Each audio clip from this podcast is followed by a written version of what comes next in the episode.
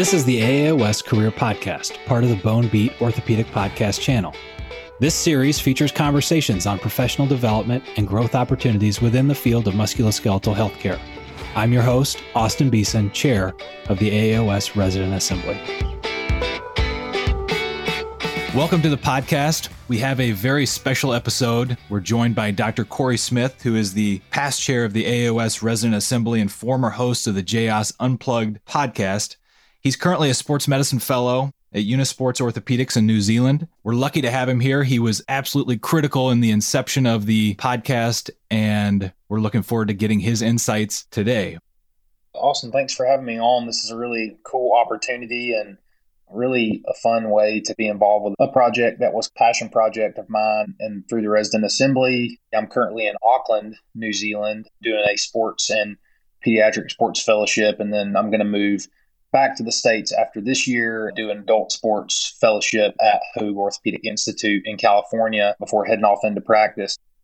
On behalf of the Resident Assembly, we owe you a great deal of thanks for everything that you've done to get us where we're at. And certainly, this podcast, as you mentioned, was a passion project of yours. Tell us a little bit about where this started and your thoughts on where it's at now. I think, in short, professional development is really an interesting area to think about with the way it applies to orthopedic surgeons in general, but really to orthopedic trainees, because a lot of our colleagues in finance or in other areas, they get this life training all along. Whereas physicians are isolated in this cubicle of college and then medical school and then residency and then in some cases fellowship and then you're just released into the wild and we have to do things like weekend courses and mentorship programs to figure out things like business savvy and financial management and navigating things in practice like diversity or managing a business. And so there's all these things that you have to be able to do to be a successful orthopedic surgeon that nobody really ever teaches you you just have to learn so my residency program had the foresight five or six years ago before I actually got there to start a professional development program. Once or twice a month, we would have a lecture directed at those specific areas, personal finance or whatever it was. So I had the idea before the COVID lockdown that maybe we should figure out a way to help residents with this, similar to the way my program did.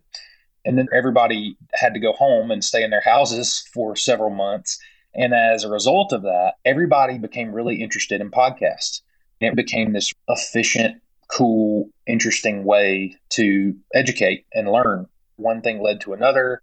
We developed this idea to use this podcast as a way to create small snippets that are digestible with the busy schedule of orthopedic trainees and even not trainees, young surgeons, people who are already out, maybe even people who are further along who have questions about these things, to find a way to use the tools of the academy to do some professional development for orthopedic surgeons.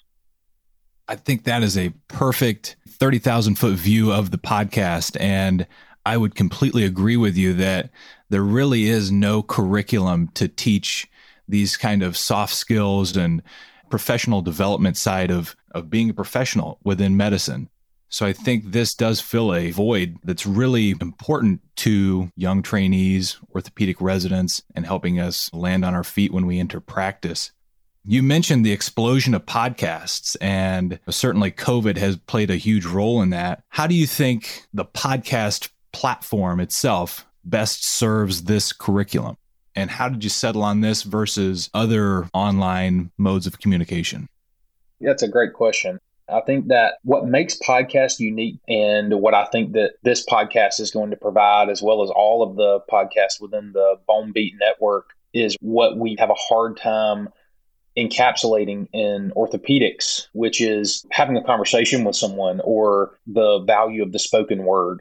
The things that people have learned that they can't communicate to you through a journal article or through a textbook chapter. It's the things when you're in clinic with an attending and they say, Hey, if you ever see this, do this. And they say, Don't ask me how I know that. Well, how are you supposed to learn all these? Don't ask me how I know that without talking to this person. But the problem is, you can't talk to these people all over the world in mass. What podcasts have created is this really unique opportunity to have a conversation. It allows us to discuss things in a really informal way and share that with everybody. If you think about the topics that this podcast is going to tackle, things like how to manage your finances, how to manage the finances of a group, what are the different types of practices that you can go into out of residency, how do those fit different personality types, how do you manage personality types within a practice, things like that. Those really aren't things that you can just read a book and get better at. It's people who have had 10, 15, 30 years of experience in these things who are experts the best way to communicate their knowledge is just by telling you in a really concise way, which is easy for people to digest and fits well into the schedule of an orthopedic trainee who maybe only has 20 minutes on the train or 30 minutes on the treadmill to listen to something. This does create a space for some really informal, organic dialogue. As an example of that, at the Academy meeting a few weeks ago, I had the chance to sit down with Dr. Lundy who's the chair of the Advocacy Council, and recording an impromptu podcast episode, we had a great unscripted conversation and just hearing him talk about examples from his advocacy experience and career were far more valuable than things I could have read about advocacy in any kind of book or article. You mentioned topics for the future of the podcast. I do want to get your thoughts on this. And I'm sure people listening would be curious to see where this is going and what kind of things they can look forward to.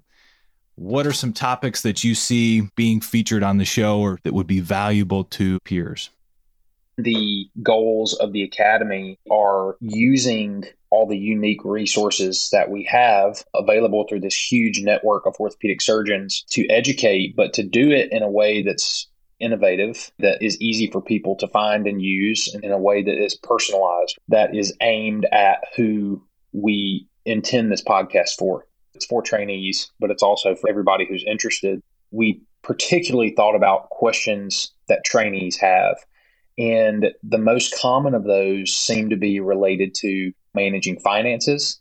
I think that financial literacy as a physician is a topic that we are going to try to tackle a couple different ways, whether it's managing your personal finances, managing the finances of a group, honestly, just understanding the lingo of terms like overhead, billing, coding, what is a buy in if you're talking private practice, if you're in a hospital setting, how does that lingo change? Other things we can talk about is navigating the fellowship process, navigating the job hiring process, we can talk about legal issues, malpractice, insurance. These are things that when you're working 70, 80 hours a week, you're busy, you're tired, and the last thing you want to think about is personal liability insurance. Those are just a couple of the ideas that we have. The biggest thing I would say to anybody who's listening is we really want to create a different experience with this podcast. Use interaction through social media, through email to find what it is people want to know about. That's a goal I had originally for this podcast is that we create the original content, but as time goes on, the content is driven by the listener. As they hear an episode and they have a question, they send that question, and then we see if we find a way we can answer that question.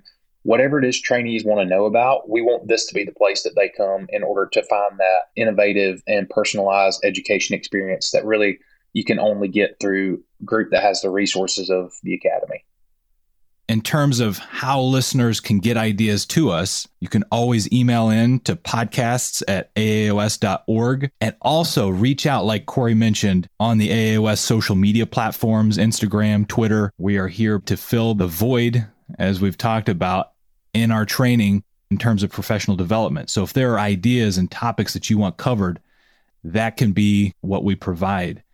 And then the resident assembly body should feel free to always email us with ideas.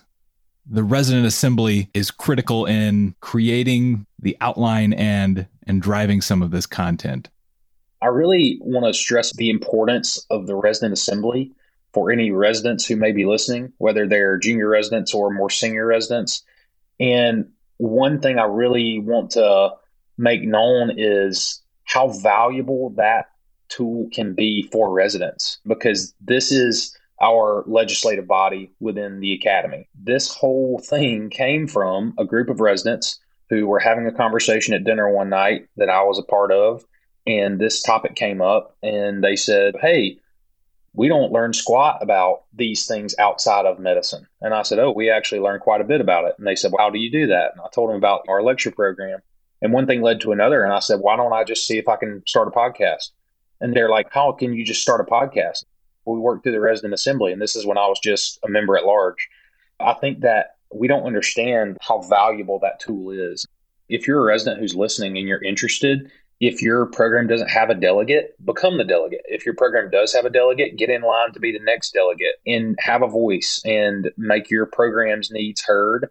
And this episode and by episode will be proof that we're here to address the needs of the resident body and we're here to use the tools that the academy make available to improve resident education and improve the resident experience.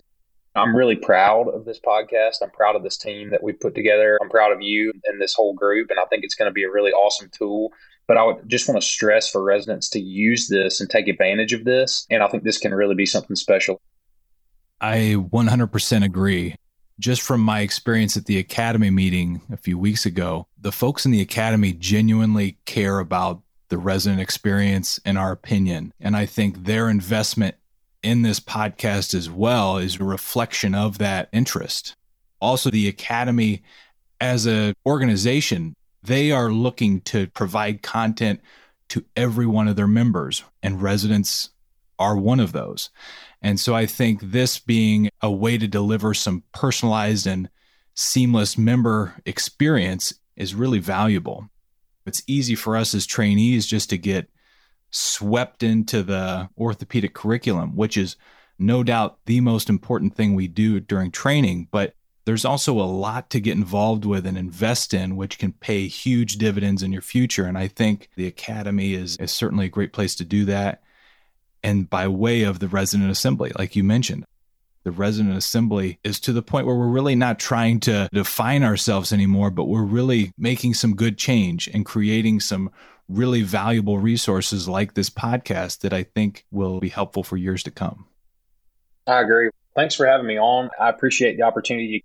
I can't wait to listen to myself and learn from you and all the guests you're going to have on and topics you're going to cover. The whole Bone Beat podcast network that the Academy is developing is a really cool direction for them to be taking resident education. I think it's proof that our feedback is being heard. People said, hey, look, webinars and some of these things aren't very digestible and they're at set times and they're hard to fit into a schedule. You can start and stop a podcast anytime, you can listen to it anywhere. Hopefully, this is something that people will find useful and interesting.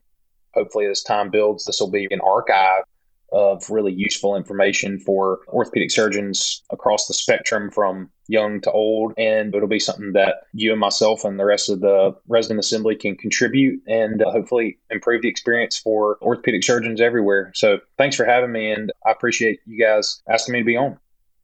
Corey, thanks so much for joining us this morning from New Zealand. We really can't thank you enough for everything you've done for the resident assembly and getting this podcast off the ground anyone looking for more information on the podcast, please go to aaos.org slash the bonebeat dash career. Please email podcasts at aaos.org with any ideas that you have for future episodes or comment on any AAOS social media platform. We're available on any popular listening app, and in the future, episodes will air on the first Tuesday of each month. Thank you again for listening, and we'll talk to you soon. Thank you for listening to this episode of the AAOS Career Podcast, part of the Bone Beat Orthopedic Podcast channel, with production and sound design by Mission Based Media. For more information on this topic and to hear other conversations on professional development, please visit aaos.org forward slash the bone beat dash career.